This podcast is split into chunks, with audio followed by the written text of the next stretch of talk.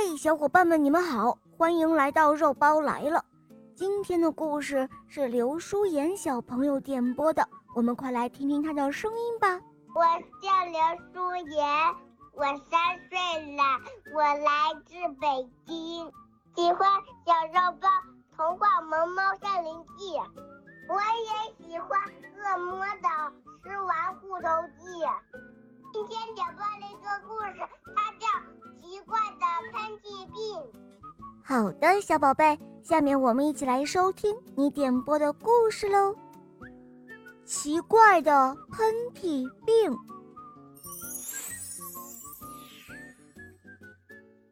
河马伯伯得了一种奇怪的喷嚏病。一个星期天的早晨，河马伯伯起床后，像往常一样。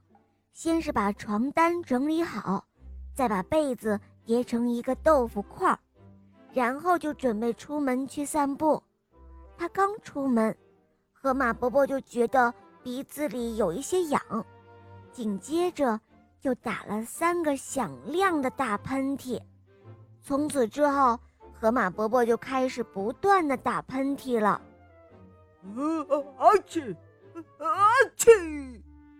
河马伯伯不住的打着喷嚏，吃饭的时候打喷嚏会把餐具打得七零八落，喝水的时候打喷嚏会把水杯打得落花流水。啊嚏！啊嚏！河马伯伯上街去买水果和蔬菜，喷嚏推翻了狐狸的水果摊，打翻了猪大妈的蔬菜柜台。啊嚏！啊嚏！河马伯伯走过小松鼠的家门口，喷嚏震破了小松鼠的气球房子。啊嚏！啊嚏！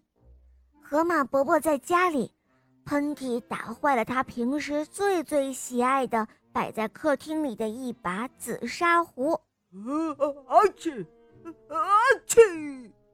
喷嚏打坏了他的一支万能写字笔，也打坏了他时刻都离不开的用来工作的电脑。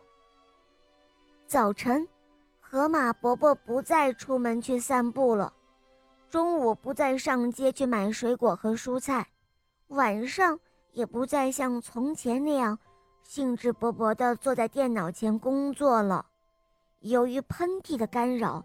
河马伯伯什么也不能干，什么也干不好，为此他感到非常非常的苦恼。在一个雨过天晴、阳光明媚的日子里，犀牛阿猛开着一辆大卡车运货，一不小心陷入了路旁的一个大泥潭里。无论犀牛阿猛怎么样的去努力，就是没有办法。把大卡车从泥潭里开出来，犀牛阿猛急得满头大汗。正在这个时候，河马伯伯路过这里，看着那一辆待在泥潭里一动不动的大卡车和急得满头大汗的犀牛阿猛，河马伯伯毫不犹豫地向前走去，他决定让自己威力无比的喷嚏。把犀牛阿猛的大卡车从泥潭中解救出来。啊啊嚏！河马伯伯的第一个喷嚏打得大卡车摇了摇。啊嚏！河马伯伯的第二个喷嚏打得大卡车动了动。啊啊嚏！河马伯伯的第三个喷嚏把大卡车从泥潭中救了出来。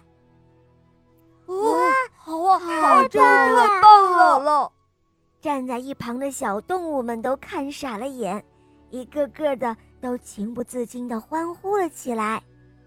只见犀牛阿猛感动得热泪盈眶，连声地说：“谢谢您，谢谢您了，河马伯伯。”“好，不用谢，不用谢。”“啊啊啊啊啊！”“诶。”怎么打不出喷嚏了？哎，好奇怪啊！这个时候，无论河马伯伯怎么努力，可就是打不出喷嚏来了。哈哈，河马伯伯奇怪的喷嚏病就这样奇迹般的消失了。好了，伙伴们，今天的故事肉包就讲到这儿了。刘淑妍小朋友点播的故事好听吗？